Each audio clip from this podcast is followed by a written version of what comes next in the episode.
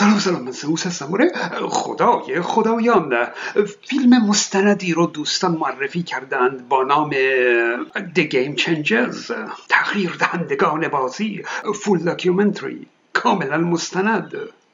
یک فیلم حرفه‌ای با ساختی جذاب در حدود یک ساعت و نیم با هدف اینکه نشون بده گیاهخواری بهتر از گوشخواری هست. او فیلم به زبانهای مختلف دنیا هم زیرنویس شده. در یوتیوب هم هست. البته من زیرنویس فارسی اون رو پیدا نکردم که اینجا نشون بدم. بگذارید مروری بر فیلم داشته باشیم. ابتدا فقط تصاویر جذاب از ورزشکاران رو نشون میده. بعد تصویری از گلادیاتورها و یواش یواش به موضوع اصلی می‌رسه. در فیلم اومده که به قبرستان گلادیاتورهای رومی رفتند.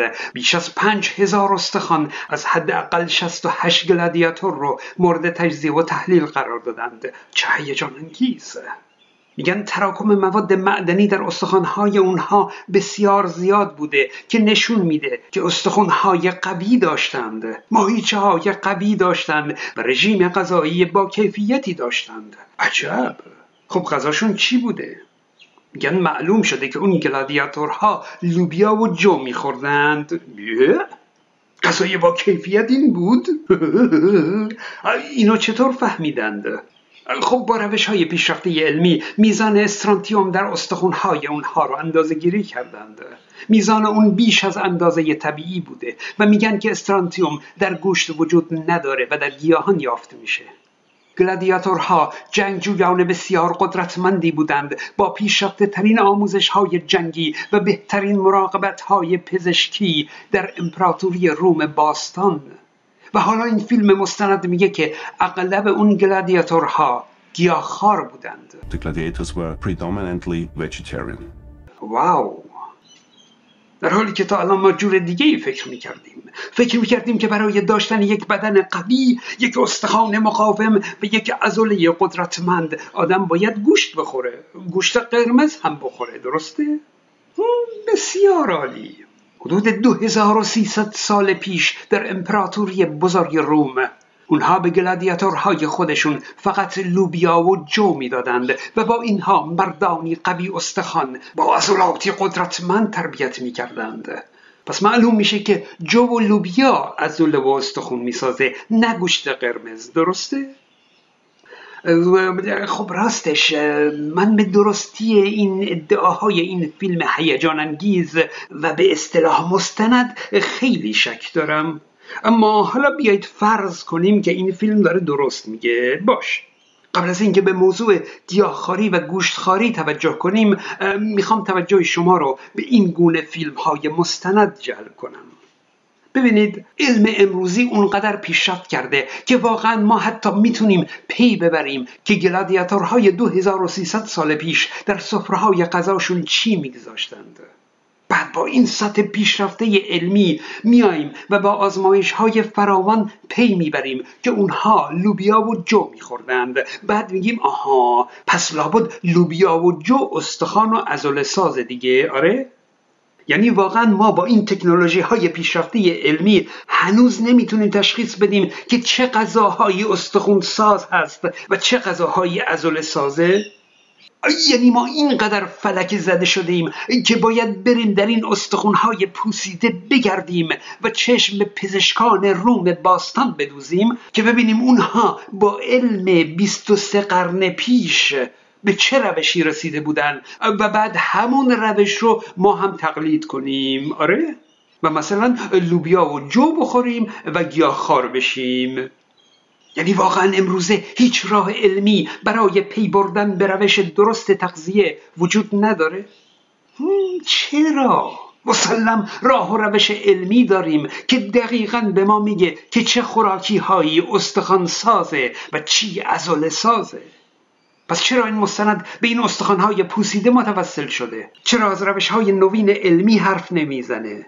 پاسخ اینه که چون روش های علمی اون جوابی رو که اینها می‌خوان رو بهشون نمیده. اینا می‌خوان به مردم بگن که گیاهخواری بهتر از گوشتخواری از و استخوان می‌سازه که خب دروغه. خب علم امروز کاملا خلاف این رو میگه. پس میان چیکار می‌کنن؟ میگن گلادیاتورهای قرون باستان لوبیا و جو میخوردن. پس لوبیا و جو سخونسازه به از این فیلم مستند علمی. بابا گلادیاتورها برده ها و اسیرانی بودند که تمرینات رزمی داشتند تا در مراسم شادی بیچاره ها به جون همدیگه بیفتند خون همدیگر رو بریزند همدیگر رو بکشند تا تماشاگران کیف کنند و تفریح کرده باشند. اینکه حاکمان روم باستان به اون برده های بخت برگشته چه بلا نسبتی می‌دادند که بخورند که نباید ملاک تغذیه ما باشه. الان محصلان دبستانی ما از پزشکان اون زمان باسوادترند. این فیلم ها شیادی فریبکاریه. البته با رنگ و لعاب جذاب و ظاهری علمی. میگن میزان تراکم استرانتیوم در استخونهای گلادیاتورهای روم بالا بوده. اجازه بدید ببینیم این چیچیرانتیوم چی ها. اگه اون رو سرچ کنیم این پاسخ رو دریافت می‌کنیم که استرانتیوم یک عنصر هست. در جدول مندلیوف درست در زیر کلسیوم قرار داره. این یعنی خصوصیات شیمیایی اون شبیه کلسیومه و یعنی این عنصر از کلسیوم سنگین تره یک فلز نقره رنگ هست که در طبیعت یافت میشه حدود 99 درصد از استرانتیوم درون بدن انسان در استخونها متمرکز هست ترکیبات اون به عنوان دارو استفاده میشه و در مکملهای غذایی هم یافت میشه خب سوالات مردم چیه؟ استرانتیوم با بدن انسان چه می‌کنه؟ چرا استرانتیوم برای سلامت استخوان مفید نیست؟ آیا استرانتیوم برای پوکی استخوان بی خطر است؟ آیا استرانتیوم باعث ریزش مو می شود؟ آیا می تواند باعث لخته شدن خون شود؟ و موارد دیگه واقعیت اینه که کلسیوم مهمترین ماده معدنی در استخوان هست و با مصرف استرانتیوم این عنصر جایگزین کلسیوم در استخوان خواهد شد و از اونجا که اتم های استرانتیوم سنگین تر از اتم های کلسیوم هستند این جایگزینی باعث افزایش کاذب در تراکم استخوان میشه او این مقاله تاکید می‌کنه که این یک استخوان سازی جدید محسوب نمیشه خیر. استرانتیوم به عنوان دارو برای درمان پوکی استخوان استفاده میشه. اما این داروها با ترکیب استرانتیوم citrate و استرانتیوم chloride توسط سازمان غذا و داروی امریکا FDA تایید نشده. داروهای حاوی استرانتیوم عوارض جانبی زیادی دارند. از جمله عوارض اون خطر حملات قلبی لخته شدن خون و واکنش های پوستی جدی هست. خب معمولا برای درمان پوکی استخوان مصرف کلسیوم به علاوه ویتامین دی توصیه میشه تا مصرف استرانتیوم. استرانتیوم جذب کلسیوم رو مختل می‌کنه. استرانتیوم به طور فراوان در سبوس قلات و سبزیجات و اسفناج و کاهو و هویج و نخود و لوبیا یافت میشه. البته در غذاهای دریایی مثل صدف و گوشماهی هم یافت میشه. و یکی دیگه از عوارض مصرف استرانتیوم ریزش مو و کچلی هست. و وقتی از تراکم اون در استخوانهای گلادیاتورها میشه پی برده که اغلب اونها لوبیا و جو می‌خورند. پس لابد میشه پی برد. که اغلب گلادیاتورها کچل هم بودن دیگه. با این حساب ریزش مو و کچلی هم از پیامدهای گیاهخواری است. آقا این عضلات این ورزشکاران حرفه‌ای بدنسازی نه با گیاهخواری اینجوری میشه و نه فقط با گوشتخواری و حتی نه با ورزش کردن.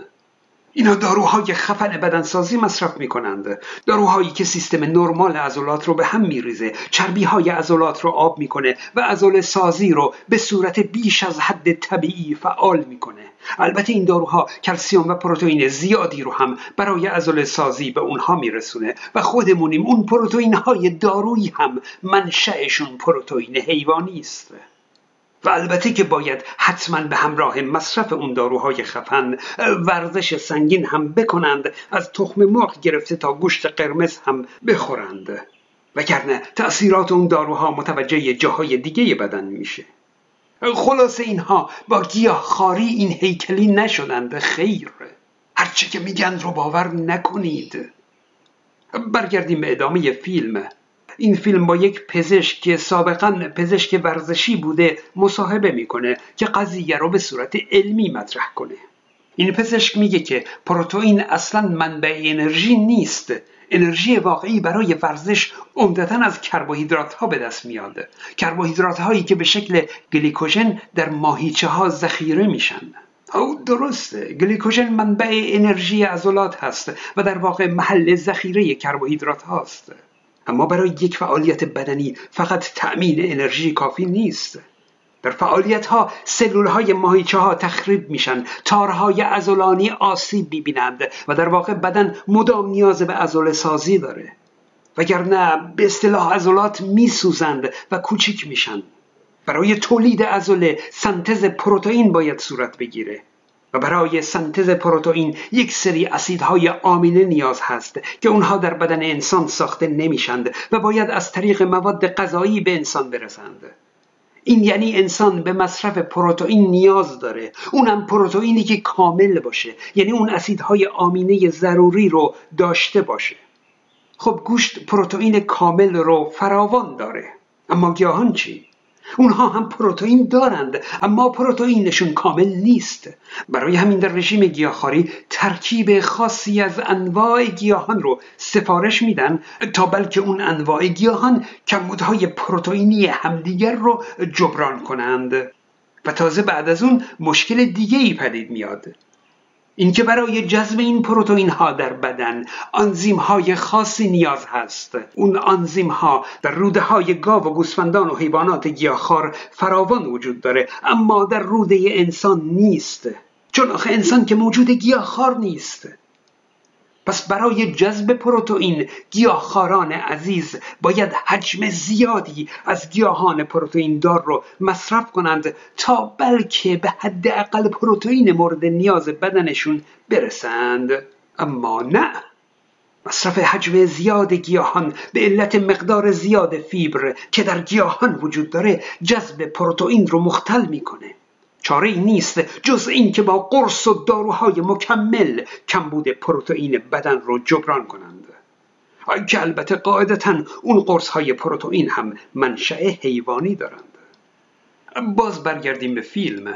میگه این اشتباهه که ما فکر می‌کنیم که با خوردن گوشت باید پروتئین حیوانی داشته باشیم تا بزرگ و قوی بشیم. میگه این درست نیست. چون تمام پروتئینی که با خوردن یک استیک یا همبرگر به دست میاد از کجا اومده؟ از گیاهانی که گاو خورده به دست اومده دیگه؟ وای چه سورپرایزی خدا! بابا این پروتئین حیوانی در سوخت و ساز بدن گاو تولید شده. انرژی اون از گیاهان بوده قبول. انرژی گیاهان هم از خورشید بوده. اما همونطور که ما نمی‌تونیم در زیر آفتاب بنشینیم و از نور مستقیم خورشید مثل گیاهان فتوسنتز کنیم خب نمی‌تونیم با مصرف مستقیم گیاهان هم مثل اون گاو ازول سازی کنیم. خیر بابا هر بدنی یک جور توانایی داره. یکی رو به اول فیلم رو دیدیم ولی دیگه وقتمون تمومه. کانال های من رو هم فراموش نکنید. من زوس هستم.